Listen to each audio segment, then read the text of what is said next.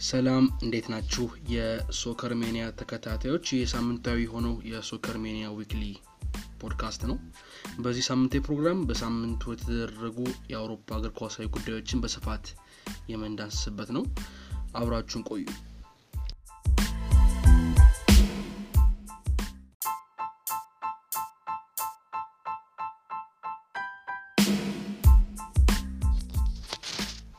በዚህ ሳምንቱ ፖድካስታችን ሁለት ነገሮችን ለማየት ወሰነናል። የመጀመሪያው ጉዳይ የሚሆነው የባርሴሎና ና የሜሲ አብዛኛውን አሁን ሰሞነኛ የሆነውን ትልቁ መነጋገሪያ ጉዳይ የሆነውን ነገር በተወሰነ መልኩ ለማየት እንሞከራለን። በቀጣዩ ክፍል ደግሞ እስካሁን ድረስ ያለቁና በቅርቡ ያልቃሉ የሚባሉ ዝውውሮችን በስፋት ለመዳሰስ እንሞከራለን። እንግዲህ አብራችሁን ቆዩ።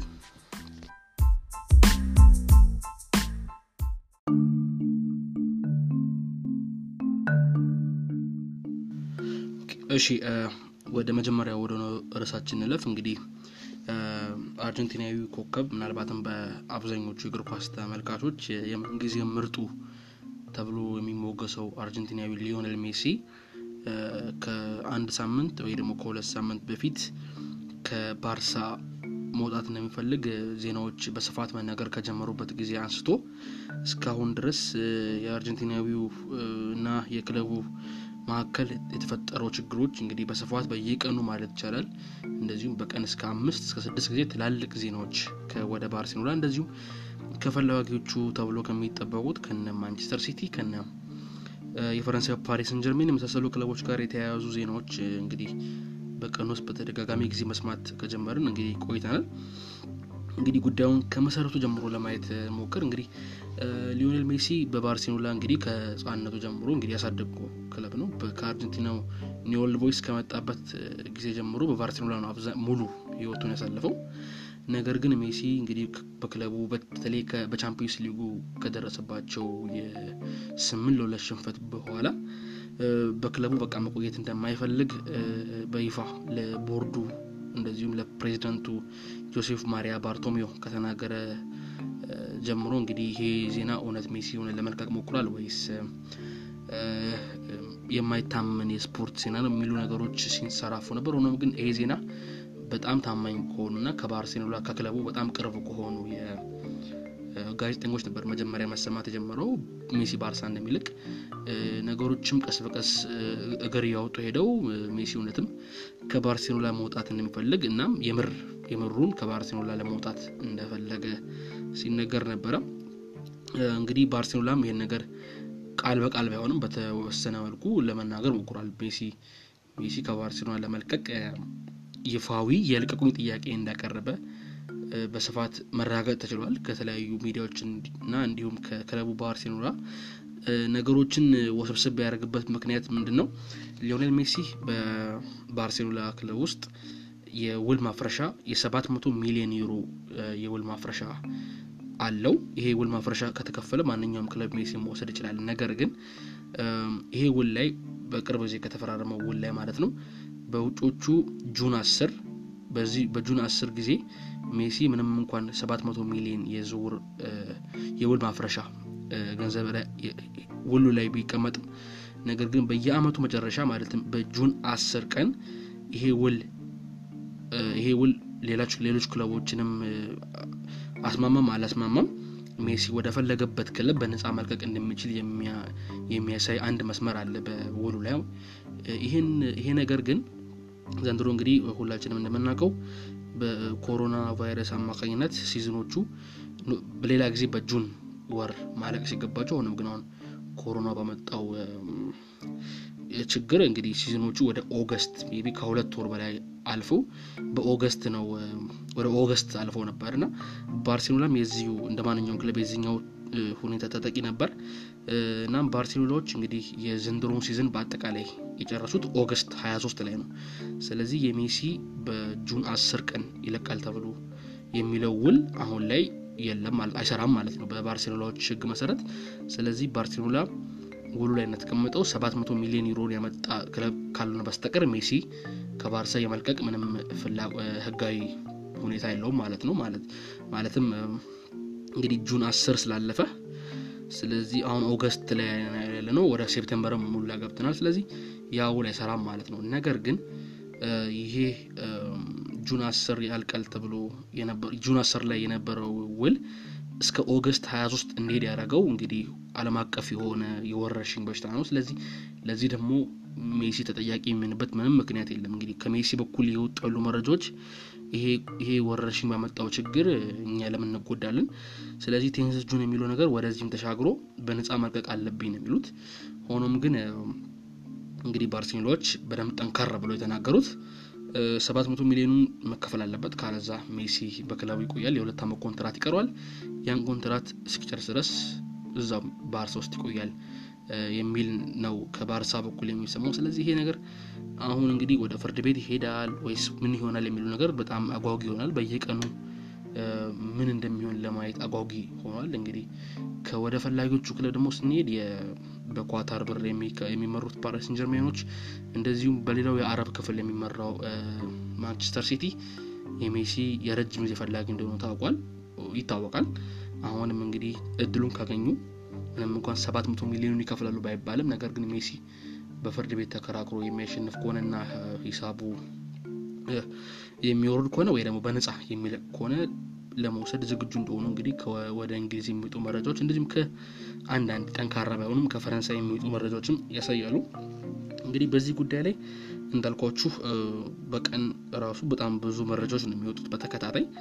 ሆኖም ግን እንግዲህ ይህን ፖድካስት እስክንሰራበት ጊዜ ድረስ ያለውን መረጃ ለመናገር ያህል እንግዲህ ሜሲ በሁሉም ሰው እንደሚያውቀው ወኪሉ እንደ ወኪሉ የሰራ ያለው አባቱ ነው።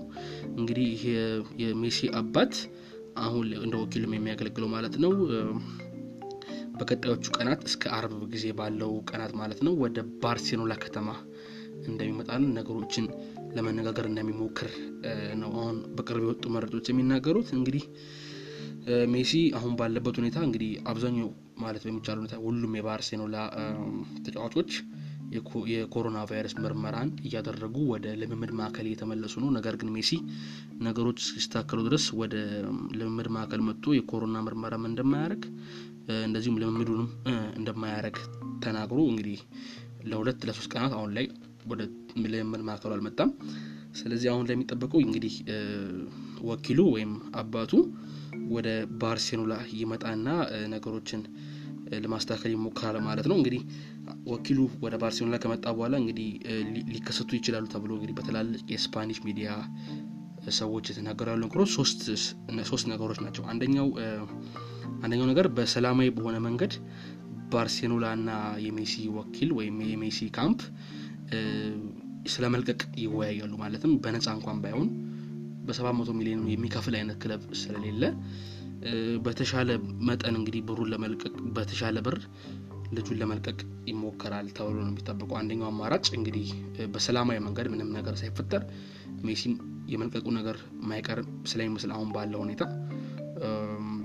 እንግዲህ reasonable በሚባል የዝውውር ሂሳብ ሜሲን ለመልቀቅ ነው እንግዲህ አንዱ አማራጭ ተብሎ የሚታሰበው። ሁለተኛው አማራጭ ነገሮችን በሜሲ በኩል ምን ችግር እንዳለ ሌሎች ይህን ችግር ደግሞ በምን መቅረፍ እንዳለባቸው በመወያየት እዛው ባርሴሎና ውስጥ ችግሩን ለማርገብ የሚሞከረው መንገድ ነው። እንግዲህ ይሄ መንገድ ምንም እንኳን ይሆናል ተብሎ ባይጠበቅም ምክንያቱም ሊዮ ሜሲ በትክክልም ከባርሳ ለመልቀቅ እንደወሰነ ስለተናገረ ማለት ነው። ይሄኛው አማራጭ ይሆናል ተብሎ አይጠበቅም። ነገር ግን እንደ አንድ አማራጭ የሚታሰበው እንግዲህ የሜሲ አባትና ወኪል ወደ ባርሴሎና ከመጣ በኋላ maybe ምን የተፈጠረውን ችግር ለመቅረፍ በመሞከር እዛው ባርሴሎና ውስጥ ሊቆይበት የሚችሉትን ነገሮች ለመወያየት ይሞክራሉ ነው ተብሎ የሚጠበቀው እንደ ሁለተኛ አማራጭ። ሶስተኛው አማራጭ ደግሞ ያው አብዛኛው ሰው የጠበቀው ወይም አብዛኛው ሚዲያ የተናገሩ የሚገኘው የፍርድ ቤቱ ጉዳይ ነው። እንግዲህ ሜሲና አሳዳጊው ክለብ የልጅነት ክለቡ የሆነው ባርሴሎና ባልተጠበቀና ብዙም ጥሩ ምስል በማይሰጥ ሁኔታ ወደ ፍርድ ቤት ይሄዳሉ ተብሎ ይጠበቃል። ይሄኛው አማራጭ ከሁሉም በተሻለ የመሆን እድሉ ከፍተኛ እንደሆነ ነው የሚነገረው። እንግዲህ ከወደ ስፔን የሚሰሙ ወሬዎች እንግዲህ ወደ ፍርድ ቤት ከተካሄደም በኋላ ምናልባት የሜሲ stance የሆነው ያ የ June አስር ቀን ነገር ይከበርልኝ፣ ምክንያቱም በኮቪድ አማካኝነት ነው ነገር ወደዚህ የመጣው የሚሉን ደግሞ በባርሴሎና በኩል ደግሞ የ700 ሚሊዮን የውል ማፍረሻው ጉዳይ እንግዲህ በተለያየ ጽንፍ ሆነው በፍርድ ቤት ይከሳሉ ማለት ነው። እንግዲህ ይሄ ምስል ለሜሲም በባርሴሎና ላለው ምስል እንደዚሁም ለባርሴሎናም ቢሆን ጥሩ ምስል እንደማይሆን ይጠበቃል። ምንም እንኳን ውጤቱ ለየትኛውም ቡድን ቢሆንም ጥሩ ምስል የሚሰጥ እንዳልሆነ ግን መናገር ይቻላል። እንግዲህ የፍርድ ቤቱ ጉዳይ የሚሆን ከሆነ ወይ ደግሞ የሚቀጥል ከሆነ የፍርድ ቤቱ ዳኞች ናቸው እንግዲህ ሜሲ ምን መሆን እንዳለበት የሚወሰነው። እናም አንዳንድ ስፓኒሽ የስፔን ጋዜጠኞች እንደሚናገሩት እንግዲህ ፍርድ ቤቶቹ ፍርድ ቤቱ ወይ ደግሞ ዳኞቹ ሜሲ እድሜውን ያለበትን አቋም ያለውን ኮንትራት ባማከለ መልኩ ለሁለቱም ወገኖች ባማከለ መልኩ የዝውውር ሁኔታውን ለማመቻቸት ይሞክራል ነው ተብሎ የሚጠበቀው። እንግዲህ የፍርድ ቤቱ ጉዳይ በደንብ የሚቀጥል ከሆነ እና ደግሞ የሜሲ መልቀቅ የማይቀር ከሆነ ፍርድ ቤቱና ዳኞቹ አንድ ላይ በመወያየት ያለበት ያለውን ኮንትራት ያለበትን የእድሜ ሁኔታ ያለፈውን የ season performance ምናምን በማየት በምን ያህል ብር መሸጥ እንዳለበት ፍርድ ቤቱ ይወስናል ተብሎ ነው እንግዲህ የሚጠበቁ። እንግዲህ ከሶስቱ አማራጮች መካከል እንግዲህ ምን ሊሆን እንደሚችል እንግዲህ በቀጣዮቹ ሳምንታት መከታተል ነው። እንግዲህ እንደተባለውም እስከ አርብ ባለው ጊዜ የሜሲ አባት እንደዚሁም ወኪሉ ማለት ነው ይህን ነገሮች ለመቅረፍ ይህን ነገሮች እኒህ ጉዳዮች ላይ ለመወያየት ወደ ባርሴሎና ያመራሉ ማለት ነው። እንግዲህ በሌላው በኩል እንግዲህ በዚህ በዚህ የሜሲ ጉዳይ ላይ እንግዲህ በጣም የተወቀሰ የሚገኘው እንግዲህ የባርሴሎና ፕሬዚዳንት ጆሴፍ ማሪያ ባርቶሜዮ ነው። በተለይ በባርቶሜዮ በኩል አንዳንድ የስፓኒሽ ዘገባዎች እንግዲህ ለባርሴሎና ቅርብ የሆኑ ሰዎች የሚናገሩት ባርቶሜዮ አዲሱን አሰልጣኝ የክለቡን ታላቅ ተጫዋች ሮናልድ ኩማንን ወደ ስልጣን ሲያመጣው ሜሲ በክለቡ ውስጥ እንደሚኖር አረጋግጦለት ነው ያመጣው ነው እንግዲህ የሚባለው። ስለዚህም አሁን ባርቶሚዮ የሜሲ መውጣት በእጅጉ የሚቃረንበት አንድ ምክንያት ሮናልድ ኩማንን ወደ ስልጣን ወደ ማሰልጠን ስራ ሲያመጣው ሜሲ አብሮት እንደሚሰራ በመናገር ነበር። ስለዚህ አሁን ሜሲ የሚለቅ ከሆነ ለባር ለኩማን የገባውን ቃል ማፍረስ ነው የሚሆንበት። እንዲሁም ደግሞ ባርቶሚዮ ሜሲን በነፃ የሚለቁ ከሆነ እንግዲህ ለባርሴሎና ትልቁ ሀብት ነው። ሜሲ ብዙ invest ያደረገበት ተጫዋች ነው።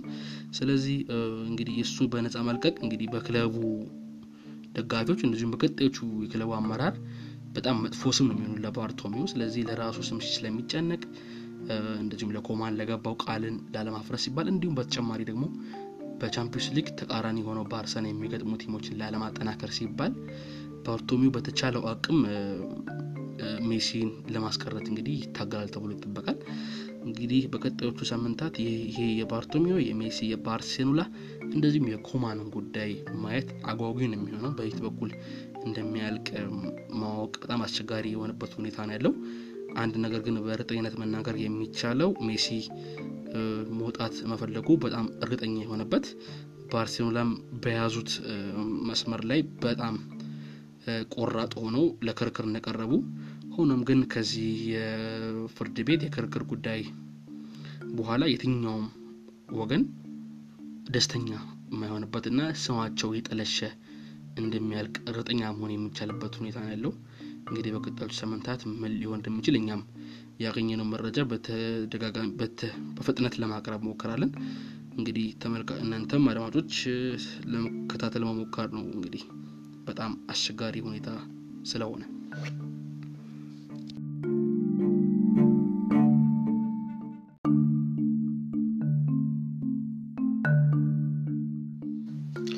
እሺ ወደ ቀጣዩ ርዕሶቻችን እንለፍ። እንግዲህ በቀጣዩ ርዕስ ለማንሳት የፈለግ ነው ስለ አሁን በጣም የተጋጋለ የተጋጋለ ወደ መጣው የዝውውር መስኮት ወሬዎቻችን ነው። እንግዲህ በዚህ ዘርፍ ላይ መጀመሪያ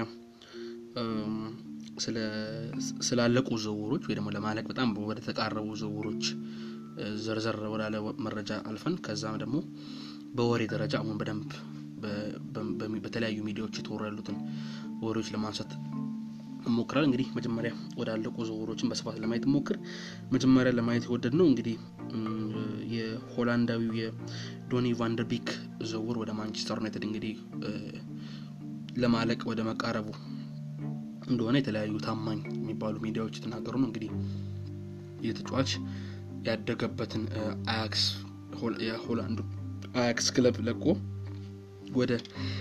ወደ እንግሊዙ ሀያል ማንቸስተር ዩናይትድ ለመዘዋር እንግዲህ መፈለጉ እንደዚሁም ዝውውሩ almost medical ኡም አልቆ እስከ ቀጣዩ አርብ ወይ ደግሞ ቅዳሜ ድረስ በይፋ ዶኒ ቫንደርቤክ የማንቸስተር ዩናይትድ ተጫዋች እንደሚሆን እንግዲህ በይፋ እየተዘገበ ያለበት እንደዚሁም አሁን ላይ የሚቀረው የዶኒ ቫንደርቤክ ወደ ማንቸስተር ከተማ መምጣት እንደዚሁም ክለቡ ይፋ ማድረግ ብቻ ነው የሚቀረው እንጂ ዝውውሩ almost እንዳለቀ የተለያዩ ሚዲያዎች የተናገሩ እንግዲህ ዶኒ ቫንደርቤክን እንግዲህ በደንብ በተለይ ያለፈውን አመት የቻምፒዮንስ ሊግ ማለትም አያክስ እንግዲህ አለምን ባስገረመ ሁኔታ እስከ semi-final ድረስ እንደዚሁም semi-final ኡ ላይም ወደ መጨረሻዎቹ ባሉት ደቂቃዎች በቶተንሃም በጣም በሚያሳዝን ሁኔታ እስከሚሸነፉበት ደቂቃ ድረስ አያክስ እስከ ቻምፒዮንስ ሊግ ፍጻሜ ጫፍ ድረስ ደርሰው በተመለሱበት ጊዜ አያክስን በደንብ ለተመለከተ ሰው ዶኒ ቫንደርቢክ አዲስ አይደለም። ዶኒ ቫንደርቢክ እንግዲህ 23 ዓመት ሆላንዳዊ ነው። በዜግነት ሆላንዳዊ ተጫዋች ነው። እንግዲህ ቅድም እንዳልኳችሁ የአያክስ አካዳሚ ውጤት ነው። ይሄ ተጫዋች ከህፃንነቱ ጀምሮ ነው በአያክስ ያደገው። የመጫወቻው ቦታው እንግዲህ ከአጥቂ ጀርባ በተለይ ደግሞ ባለፉት በአያክስ ቡድን ላይ አብዛኛውን ጊዜ የሚጫወተው ከዘጠኝ ቁጥሩ ጀርባ በመሆን ነው። ወይ ደግሞ አንዳንዴም ደግሞ ነገሮች ወይ ደግሞ ተጫዋቾች በማይኖሩበት ጊዜ ወደ ኋላ በማፈግፈግ ወደ መሀል አማካይ ቦታ ላይ መጫወት የሚችል በጣም technically በጣም ጥሩ እንደዚሁም በተለያዩ ቦታዎች መሸፈን የሚችል አይነት ተጫዋች ነው ዶኒ ቫንደርቤክ እንግዲህ በስፋት የተዘገበ ያለው የዝውውር ሂሳብ እንግዲህ አርባ ሚሊዮን ፓውንድ ነው። ማንቸስተሮች እንግዲህ አርባ ሚሊዮን ፓውንድ ለመክፈል በመስማማት ነው እንግዲህ ተጫዋች ለማዘወር የቻሉት ማለት ይቻላል። እንግዲህ መጀመሪያ ስለ አያክስ እስካለው ያለውን አቋም ለማየት ሞክር እንግዲህ ዶኒ ቫንደርቤክ ምንም እንኳን ከአያክስ አካዳሚ ለረጅም ጊዜ የቆየ አይነት እንደዚሁም በዛ በአካዳሚ ብዙ ጊዜ ያሳለፈ ቢሆንም በደንብ በቋሚ አስራ አንድ ውስጥ ገብቶ በስፋት መጫወት ወይ ደግሞ መሳተፍ የጀመረው እንግዲህ ከአምናው የ2018 2019 season ጀምሮ ነው። እንግዲህ በ2018 19 season ላይ እንግዲህ 46 ጨዋታዎችን በድምሩ በሁሉም ውድድር በቻምፒዮንስ ሊጉ እና በኤሬ ዲቪዚዮ ወይ ደግሞ በሆላንድ ሊግ ላይ እስከ 46 ጨዋታዎችን በማድረግ እንግዲህ ከዛ አመት ጀምሮ ነው እንግዲህ በክለቡ ወሳኝ የአማካይ ክፍል አባል መሆን የጀመረው ከዛን ጊዜ ጀምሮ እንግዲህ ከክለቡ ቋሚነት ላይ ወርዶ አያውቅም። እንግዲህ በ1819 season ላይ 46 ጨዋታዎችን በማድረግ 12 ጎሎችን እንደዚሁም 12 ለጎል የሚሆኑ ኳሶችን በማቀበል በጣም ስኬታማ አመት ነበር ያሳለፈው ማለት እንችላለን። በ18 19 እንግዲህ ይህን ቁጥር እንኳን በምናይበት ጊዜ 12 ጎልና 12 assist ማለት ጎል ላይ በመሳተፍ በኩል እኩል በማግባቱም ይሁን በማቀበሉ በኩል በጣም የተሳካለ ተጫዋች እንደሆነ መናገር እንችላለን። ምንም እንኳን ቀለል ያለ ሊግ ላይ ቢጫወትም still ይሄን ያህል ቁጥር ከአማካይ ተነስቶ ማስመዘገብ በጣም የሚያስገርም አይነት ቁጥር ነው። እንግዲህ ይህን ተጫዋች ማንቸስተር ዩናይትድ ብቻ አልነበረም ሲፈልግ የነበሩ አውሮፓ ውስጥ አርሰናሎች ፍላጎት እንዳላቸው ተነግሯል። ቶተንሃም፣ ጁቬንቱስ እንደዚሁም በተለይ በተለይ ደግሞ ሪያል ማድሪድ በደንብ ፍላጎቱ ነበራቸው። እንዲሁም ሪያል ማድሪድ ያለፉት ሁለት የዝውውር መስኮቶች በፊት ልጁ ጋር በግል ጥቅማ ጥቅም ጉዳዮች ሁሉ ተነጋግሮ እስከ መጨረስ እንደዚሁም አሁን ላይ የኮሮና ቫይረስ ጉዳት ማለትም ኢኮኖሚያዊ ጉዳት ሆኖባቸው እንጂ ማድሪድ ላይ የመግባቱ ጉዳይ አጠራጣሪ አይመስልም ነበር እንግዲህ እስከ ቅርብ ጊዜ ድረስ። ምክንያቱም ዚዳን በጣም የሚያደንቀው አይነት ተጫዋች ነው። ነገር ግን መጨረሻ ላይ ወደ ማንቸስተር መምጣት ችሏል ማለት ነው። ዶኒ ቫንደርቤክ እንግዲህ ወደ ማንቸስተር የመጣበትን ምክንያት አንዳንድ ሚዲያዎች ውስጥ አዋቂዎች በሚናገሩበት ጊዜ እንግዲህ በመጨረሻው ሰዓት የማንቸስተር ዩናይትድ አሰልጣኝ ዶኒ ኦሌ ጉናር ሶልሻየር ባደረገለት የስልክ ጥሪ በጣም በመደሰቱ እና በጣም በማንቸስተር ፕሮጀክት በማመኑ ነው ተብሏል። እንግዲህ ይሄ ኦሌ ጉናር ሶልሻየር የመጨረሻው ስልክ ጥሪ በብዙ ክለቦች የሚፈለገውን ሆላንዳዊ አማካይ ወደ ማንቸስተር ሊያመጣ ችሏል ማለት ነው። እንግዲህ እንግዲህ እንደተነገሩ ከሆነ መረጃዎች እንደሚጠቁሙት በኦሌ ጉናር ሶልሻየር ንግግር በእጅጉ መደሰቱን እንደዚሁም እውነትም በክለብ ውስጥ የተሰራ ባለው አዲስ ፕሮጀክት እና የታየ ባለው አዲስ ተስፋ ሰጪ እንቅስቃሴ መደሰቱን እንደዚሁም የእሱ አካል መሆን እንዳለበት አሰልጣኝ ኦሌ ጉናር ሶልሻየር እንደተነገረው እና በእሱም በማመኑ ነው ወደ ማንቸስተር የመጣው እንግዲህ ተብሏል ማለት ነው። እንግዲህ 19 በአለፉ season እንግዲህ በ18 19 በቋሚነት በአያክስ መጫወት የጀመረበትን አመት ቁጥሮችን ቅድም ነግሬያችኋለሁ። አሁን ደግሞ ያለፈው season ወይ ደግሞ ይሄ የ19 20 season ን ቁጥር ስናይ ሰላሳ ጨዋታዎችን አድርጓል። እንግዲህ ያው አያክስ ቶሎ ነበር የተቋረጠው የሆላንድ ሊግ። ለዛም ነው ጨዋታዎቹ ያን ያህል እንደዛኛው እንደ አርባ ስድስት ጨዋታ ሊሆን አልቻለው። ሰላሳ ጨዋታ አድርጎ ነበረ ባሳለፍ ነው ሲዝን ላይ እንግዲህ በእነዚህ ጨዋታዎች ውስጥ አስር ግቦችን እንደዚሁም ሰባት ደግሞ ለጎል የሚሆኑ ኳሶችን አቀብሏል። እንግዲህ ይህን በምናያበት ጊዜ ቀጣይነት ያለው ቁጥር ነው። እንግዲህ ባለፈው አመትና በዚህ አመት ላይ ቀጣይነት ያለው ጥሩ የሚባል የጎልና የጎል የማቀበል ቁጥሮችን የሚያስመዘግብ በጣም ጥሩ ተጫዋች ነው። እንግዲህ ማንቸስተሮች ያገኙት እንግዲህ ከአንዳንድ እንግዲህ አሁን ማንቸስተር ዩናይትድ በተለይ ደግሞ ማንቸስተር ዩናይትድ ከኮሮና መልስ በኋላ በእንግሊዝ ፕሪሚየር ሊግ በጣም አስደናቂ ቡድን ነው ያየ ነው። የብሩኖ ፈርናንዴዝ መምጣት፣ የፖል ፖግባ ከጉዳት መነሳት ማንቸስተርን በጣም ጥሩ team አድርጎት ነበረ ወደ መጨረሻዎቹ game ኦች አካባቢ። አሁን ላይ የዶኒ ቫን ደ ቤክ በአርባ ሚሊዮን ፓውንድ ወደ ክለቡ መምጣት ምናልባት አንዳንድ ጋዜጠኞች የቱ ነው የሚሰለፈው ወይስ ደግሞ ለተቀያሪ ወንበርነት ነው የመጣው ወይ የሚሉ አንዳንድ ጥያቄዎች ይነሳሉ ከተለያዩ የስፖርቱ ሰዎች። ወይ ደግሞ ተቀያሪ ወንበር ላይ ለሚቀመጥ ተጫዋች ያን ያህል ገንዘብ ማውጣት ልክ ነው ወይ ወይስ ደግሞ ዩናይትድ ያን ያህል አንገብጋቢ ላልሆነበት ቦታ ላይ ያን ያህል ብር ማውጣት ነበረበት የሚሉ አንዳንድ ጥያቄዎች ሲነሱ ይሰማል። ነገር ግን ያም ሆነ በጣም ጥሩ ተጫዋች ለስኳድም አማራጭ የሚሆን maybe ፖግባ በማይኖሩበት ጊዜ እሱን ክፍተት በደንብ ላለመታየት ወይ ደግሞ ብሩኖ ፈርናንዴዝን በማይኖሩበት ጊዜ ክፍተቱን በደንብ እንዳይታይ የሚያደርግ በጣም ጥሩ ተጫዋች ነው እንግዲህ ማንቸስተሮች ማግኘት የቻሉ በተለይ ደግሞ አሁን ላይ ማንቸስተር ዩናይትድ ካሉት የአማካይ ክፍሎች የአማካይ ክፍል ተጫዋቾች የተለየ ብቃት ያለው ነው ማለት እንችላለን። ምክንያቱም በጨዋታ ብዙ ጎል ያገባል፣ ጥሩ movement ያለው በተለይ ደግሞ box ውስጥ ጥሩ የማግባት አቅም ያለው እና አሁን ማንቸስተር ዩናይትድ ካሉት አማካዮች የተለየ አይነት dimension የሚሰጥ አይነት አማካይ እንደሆነ ነው እንግዲህ አብዛኛው የእግር ኳስ ተንታኝ የሚናገሩ። ስለዚህ ያም በጣም ጥሩ ዝውውር እንደሆነ ነው እንግዲህ የተነገረ ያለው በብዙ ሚዲያዎች። እንግዲህ ዶኒ ቫን ደ ቤክ ዝውውር ሁሉ ነገር ተጠናቋል። የ medical ምርመራውም ተጠናቋል። እንግዲህ እስከ ቅዳሜ ወይ ደግሞ አርብ ድረስ ባለው ቀናት ወደ ማንቸስተር ከተማ በመምጣት ይፋ ይሆናል ማለት ነው በክለቡ። እንግዲህ አንዳንድ መረጃዎች ነው የሚጠቁሙት የዶኒ ቫን ደ ቤክ ዝውውር እንግዲህ ማንቸስተር ቤት የታቀደው በዚህ ክረምት ምንም እንኳን ያን ያህል የተጫዋች ዝውውር ላይ ባይሳተፉም ግን በእጅጉ የታቀደውን የዝውውር ሂደታቸውን ማስጀመሪያ እንደሆነ ነው እንግዲህ የሚነገረው። አሁን በዶኒ ቫን ደ ቤክ የተጀመረው የዝውውር እንቅስቃሴ በጄደን ሳንቾ እንደዚሁም ተከላካይ እና እንደዚሁም የግራ ተመላላሽ የማስፈረም እቅድ እንዳላቸው ነው እንግዲህ ሚዲያዎች የዘገቡ ያሉ። ስለዚህም የዚህ የዶኒ ቫን ደ ቤክ ዝውውር መጨረሻ ሳይሆን እንግዲህ ገና መጀመሪያ እንደሆነ ነው እንግዲህ አብዛኛው ታማኝ የእንግሊዝ ሚዲያዎች የተናገሩ ማንቸስተር ዩናይትድ በኩል። ሌላው በስፋት ማየት የምንፈልገው ዝውውር እንግዲህ የጋብርኤል ማጋሌስ ዝውውር ነው። እንግዲህ የጋብርኤል ማጋሌስ ዝውውር በባለፈው ፖድካስታችን ላይ ለመናገር ሞክረን ነበረ። ጋብርኤል ማጋሌስ የሊል ተከላካይ ነው። እንግዲህ ወደ አርሰናል የሚያደርገው ዝውውር በባለፈው ሳምንት ፖድካስታችን ላይ የተናገርነው almost ወደ መጠናቀቁ የቀረበበት ነበረ። እንግዲህ አሁን ላይ የጋብርኤል ዝውውር ወደ አርሰናል ይፋ ሆኗል። እንግዲህ ጋብርኤል ማጋሌስ በ27 ሚሊዮን ፓውንድ ነው እንግዲህ ወደ አርሰናል የተዘዋወረው። የብራዚላዊ የ22 ዓመት ተከላካይ ባለፈው አመት በሊል በጣም በጣም አስደናቂ season ነበር ያሳለፈው። እንግዲህ 22 ዓመቱን እንዳልኳችሁ የግራ እግር ተከላካይ ነው። እንግዲህ አሁን ላይ ገበያው ላይ ብዙ የማይገኝ አይነት ተከላካይ ነው። በግራኝ እግር የሚጫወት ተከላካይ ውድ ነው፣ ብዙ አይገኝም። እንግዲህ ጋብሪኤል ማጋሌስ እድሜውም በተለይ 22 ዓመቱ ነው። የግራ እግር ተከላካይ ነው። ሲቀጥል ደግሞ ዋጋውም afford የሚደረግ አይነት ዋጋ ነው። 27 ሚሊዮን ፓውንድ ነው እንግዲህ አርሰናል ያስፈረመው ሆነ።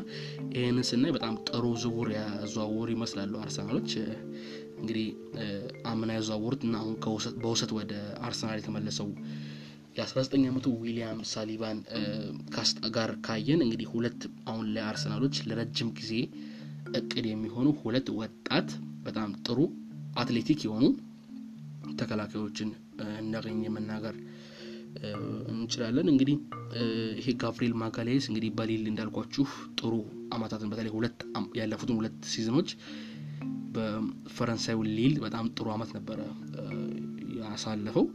እንግዲህ ይህንን ተከትሎ እንግዲህ ፈላጊዎች ብዙ ነበሩ። በተለይ ደግሞ ናፖሊ ከጣሊያን እንደዚሁም ከእንግሊዝ ፕሪሚየር ሊግ ኤቨርተን እንግዲህ ከሁሉም ክለቦች ቀድሞ ልጁን ፈልጎ ወኪሉንም እስከ አናግሮ እስከ እንደውም እስከ የሕክምና ምርመራ ድረስ ሁላ እንደሄደ ነው እንግዲህ መረጃዎች የሚጠቁሙት። ነገር ግን ላይ በተፈጠሩ ችግሮች ነው ኤቨርተን ይህን ዝውውር ያልጨረሰው እንጂ ኤቨርተን ነበረ በጣም ፈልጎት የነበረው ጋብሪኤል ማጋሌስ። ነገር ግን አርሰናሎች ልጁን ሊያገኙ ይችላል። እንግዲህ አርሰናሎች ከነ ናፖሊና ኤቨርተን እንደዚሁም አንዳንድ መረጃዎች ማንቸስተር ዩናይትድም እንግዲህ ባለቀ ሰዓት መቶ ዝውውሩን ለማቋረጥ ወደ አርሰናል የሚለውን ዝውውር አቋርጦ ወደ ማንቸስተር እንዲመጣ ለማድረግ የመጨረሻ አስራ አንደኛው ሰዓት ላይ ሙከራ እንዳደረገም ሁሉ የሚናገሩ መረጃዎች አሉ።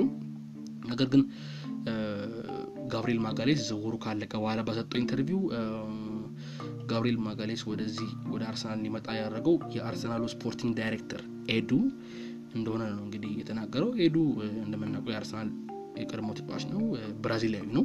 እንግዲህ የኤዱ ብራዚላዊ መሆን እንግዲህ እና ከጋብሪኤል ማጋሌስ ጋር የተለያዩ የስልክ ጥሪዎችን እንደሚያደርጉ ያም ጥሪ ወደ አርሰናል እንዲመጣና በጣም እንደተፈለገ እንዳደረገው ነው የተናገረው ጋብሪኤል ማጋሌስ። እንደዚሁም የአሰልጣኝ ሚኬል አርቴታም የስልክ ጥሪ በጣም እንዳገዘው ነው የተናገረው። ምክንያቱም የሁለቱ ጥሪዎች የሁለቱ ሰዎች ማለትም የኤዱ ጋስፐር እና የሚኬል አርቴታ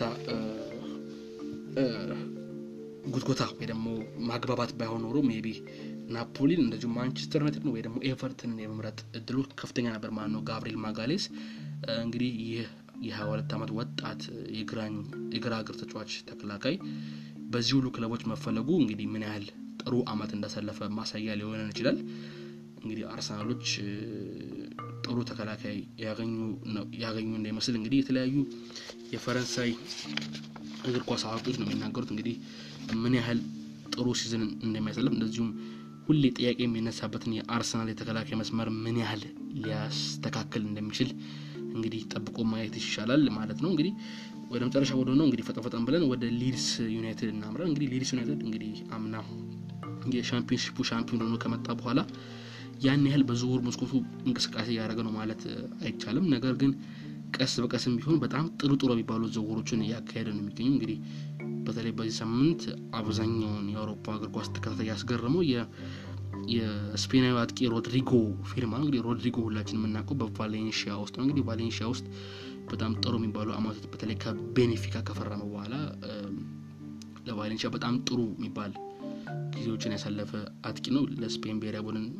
ቋሚ ስፍራ ላይ የሚጫወት አይነት ተጫዋች ነው። እንግዲህ ይሄ ተጫዋች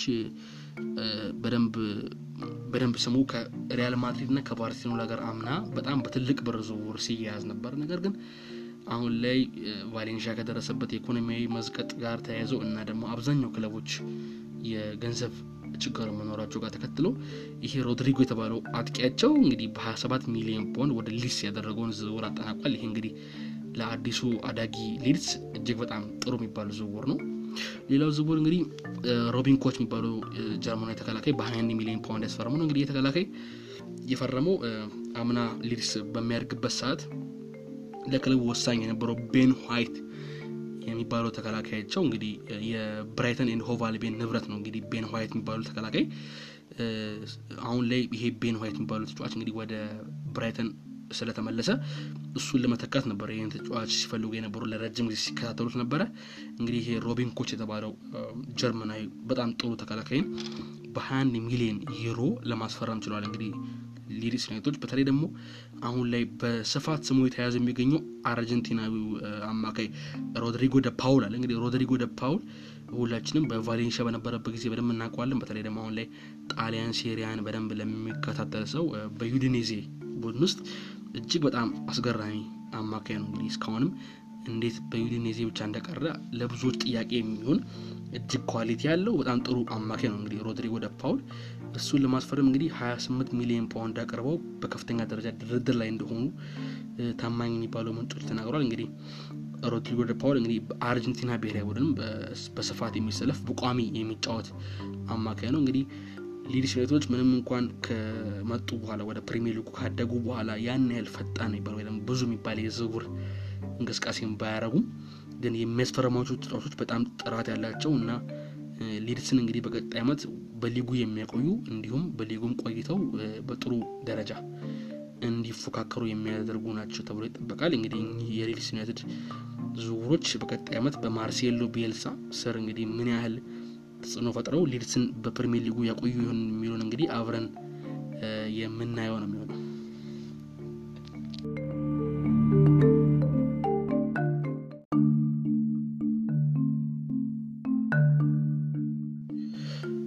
እሺ አሁን ደግሞ ወደ መጨረሻ ወደ ሆነው ክፍሉ የዚህ ፖድካስት ክፍል እንለፍ። መጨረሻ ላይ ለማንሳት የፈለግነው የዝውውር ጭምጭምታዎችን ነው። እንግዲህ መጀመሪያ ማንሳት የምንፈልገው የቤለሪን ጉዳይ ነው። እንግዲህ የአርሰናሉ የቀኝ መስመር ተመላላሽ ሄክቶር ቤለሪን እንግዲህ ከባርሴሎና በአስራ አምስት አመቱ ከመጣ በኋላ እንግዲህ በአርሰናል አሁን ላይ ዓለም ላይ ፕሪሚየር ሊግ ውስጥ አሉ ከሚባሉ ጥሩ ጥሩ የቀኝ ተመላላሽ ተጫዋቾች መካከል አንዱ ነው። እንግዲህ አሁን ላይ በጠንከር ብሎ የተሰማ መረጃዎች የሚጠቁሙት ቤለሪን ወደ ወደ ፈረንሳዊ ፓሪስ ሴንት ጀርሜን የሚያደርገው ዝውውር በጣም ጠንከር ብሎ የተወራ ነው። እንግዲህ ቤለሪን በአርሰናል እንደሚፈለግ ነገር ግን አርሰናሎች ጥሩ የሚባል የዝውውር ሂሳብ ከቀረበ ቤለሪን ለመሸጥ እንደማያቅማሙ ነው እንግዲህ ይህ መረጃ የሚጠቁመው እንግዲህ አርሰናሎች እንደሚታወቀው እና በስፋት እንደተዘገበው ከፍተኛ የሆነ የዝውውር ሂሳብ ችግር እንዳለባቸው ግልጽ ነው እና ቤለሪንን በእርግጥ መሸጥ አይፈልጉም። ነገር ግን ለቤለሪን ጥሩ የሚባል የዝውውር ሂሳብ ከቀረበ ለመሸጥ እንደማያንገራግሩ ነው እንግዲህ መረጃው የሚጠቁሙ። ምናልባትም ይህ ዝውውር የሚሰካ ከሆነና እንግዲህ እንደተባለ ከሆነ ወደ ሰላሳ አምስት ሚሊዮን ፓውንድ ድረስ ነው እንግዲህ ይህ ዝውውር ሊያወጣ የተፈለገው እንግዲህ ቤለሪን ይህ ዝውውር የሚሳካ ከሆነና ቤለሪን ያን ያህል ብር ለአርሰናል የሚያመጣ ከሆነ እንግዲህ አርሰናሎች በረጅም ጊዜ የሚፈልጉት የቶማስ ፓርቴ እንደዚሁም የሊዮኑን ሁሴም አዋር ለማስፈረም በሚያደርጉት ርብርብ ላይ ይህ ብር ጠቃሚ ይሆናል ተብሎ ነው እንግዲህ የሚጠበቀው። በቀጣዮቹ ቀናት የዚህ ዝውውር ጉዳይ በስፋት እንደሚዘገብ ነው እንግዲህ የሚጠበቀው። ሌላው ሌላው የእንግሊዝ ክለብ ኤቨርተንን ይመለከታል። እንግዲህ ኤቨርተን በስፋት በዘንድሮ የዝውውር መስኮት ላይ የተሳተፈ ነው ማለት እንችላለን። እናም በዚህ ሳምንት ብቻ የናፖሊን አማካይ የሆነውን አላን እንደዚሁም የሪያል ማድሪዱን ኮከብ ጄምስ ሮድሪጌዝን ለመጨረስ መቃረባቸው እንደዚሁም የሕክምና ምርመራቸውን በዚሁ ሳምንት ሐሙስ ዕለት ወይ ደግሞ አርብ ዕለት ለማድረግ ወደ ወደ ሊቨርፑል ከተማ መጥተው እንደሚያደርጉ ነው እንግዲህ የሚጠበቀው። እንግዲህ የኤቨርተኑ አሰልጣኝ ካርሎ አንቸሎቲ ከብራዚላዊ አማካይ አላን ጋር በናፖሊ ጊዜያቸው ይታወቃሉ። እንደዚሁም ከጀምስ ሮድሪጌዝ ጋር ደግሞ በሪያል ማድሪድ እንደዚሁም በባየር ሙኒክ ቆይታቸው ላይ አብረው ሰርተዋል።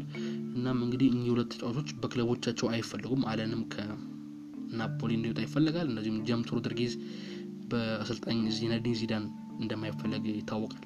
ስለዚህም እኚህ ሁለት ተጫዋቾች ወደ ጉዲሰን ፓርክ ለማምጣት እንግዲህ መቃረባቸውን እንደዚሁም የሕክምና ምርመራውን በቅርብ ምርመራቸውን በቅርብ እንደሚያደርጉ ነው እንግዲህ በተለይም ወይ ሐሙስ ዕለት ወይ ደግሞ አርብ ዕለት በመምጣት እንግዲህ የሕክምና ምርመራቸውን በማድረግ የኤቨርተን ተጫዋች መሆናቸው እርግጥ የሆነ ይመስላል።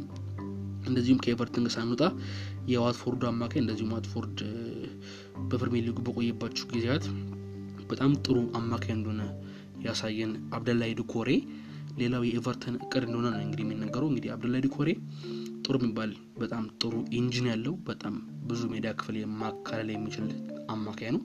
እንግዲህ አንቸሎቲ አማካያቸው ላይ ያላቸው ችግር እንግዲህ ቅድም ባልኳችሁ በጄምስ ሮድሪጌዝ እና በአላን ዝውውር ለመቅረፍ ሞክሯል። ሆኖም ግን ይህም በቂ አይደለም ብለው እንግዲህ የዋትፎርዱን አብደላይ ዱኮሬ ቀጣይ እቅዳቸው እንደሆነ ነው እንግዲህ የሚጠበቀው። የዋትፎርድ ወደ ዲቪዚዮን መውረድ የዚህ ዝውውር ሁኔታን ያን ያህል ከባድ እንደማያደርገው ይጠበቃል። እንግዲህ በቀጣዮቹ ቀናት ከአላንና ጄምስ ሮድሪጌዝ ዝውውር ቀጣይ የአብደላይ ዱኮሬ ዝውውር ነው እንግዲህ ቀጣይ ኤቨርቶኖችን ወጥሮ የሚይዘው ማለት እንችላለን። ሌላው ቅድም ያልኳችሁ ዝውውር መስኮት ወሬ ላይ የተወሰነ ለመጨመር ማንቸስተር ዩናይትድ እንግዲህ የዶኒ ቫንደርቤክ ዝውውርን ቅድም በስፋት እንዳነሳ ነው ለመጨረስ almost ቀናት ነው የሚቀሩት። እሱ ዝውውር ካለቀ በኋላ ሙሉ ሙሉ ትኩረታቸውን ወደ ቦሩሲያ ዶርትሙንዱ ሳንቾ ማድረጋቸው እንግዲህ ግልጽ እንደሆነ ግልጽ ይታወቃል። ከሱ በመያያዝ ግን ሌላው የአርቢ ላይፕዚጉ ፈረንሳይ ተከላካይ ዳዮ ኦፕሜካኖ እንግዲህ ሌላው እቅዳቸው ነው የሚነገረው። እንግዲህ ሶልሸር squad ኡን ካየ በኋላ የተከላካይ ክፍተት እንዳለ እንደዚሁም ሀሪ ማጉየርን ለረጅም ጊዜ ማጣመር የሚችል ጥሩ ተከላካይ እንደሚፈልጉ አምኗል። ይሄን ለማድረግም እንግዲህ የአርቢ ላይፕዚጉ ዳዮ ኦፕሜካኖ ቀጣዩ እቅዳቸው እንደሆነ ነው እንግዲህ የሚጠበቀው።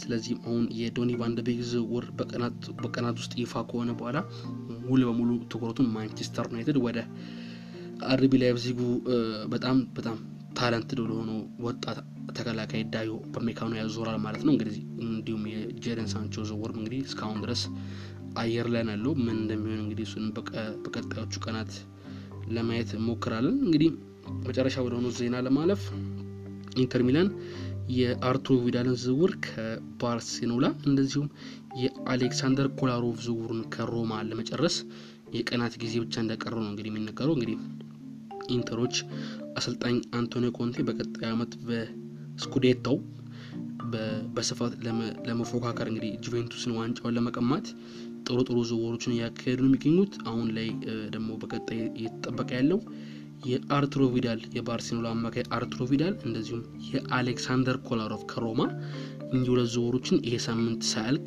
ሁለቱንም ይፋ ለማድረግ እንደተቃረቡ ነው እንግዲህ አብዛኛው የአውሮፓ ሚዲያዎች እየዘገቡ ያሉት ጠንከር ያሉ የዝውውር ወሬዎች እኚህ ናቸው።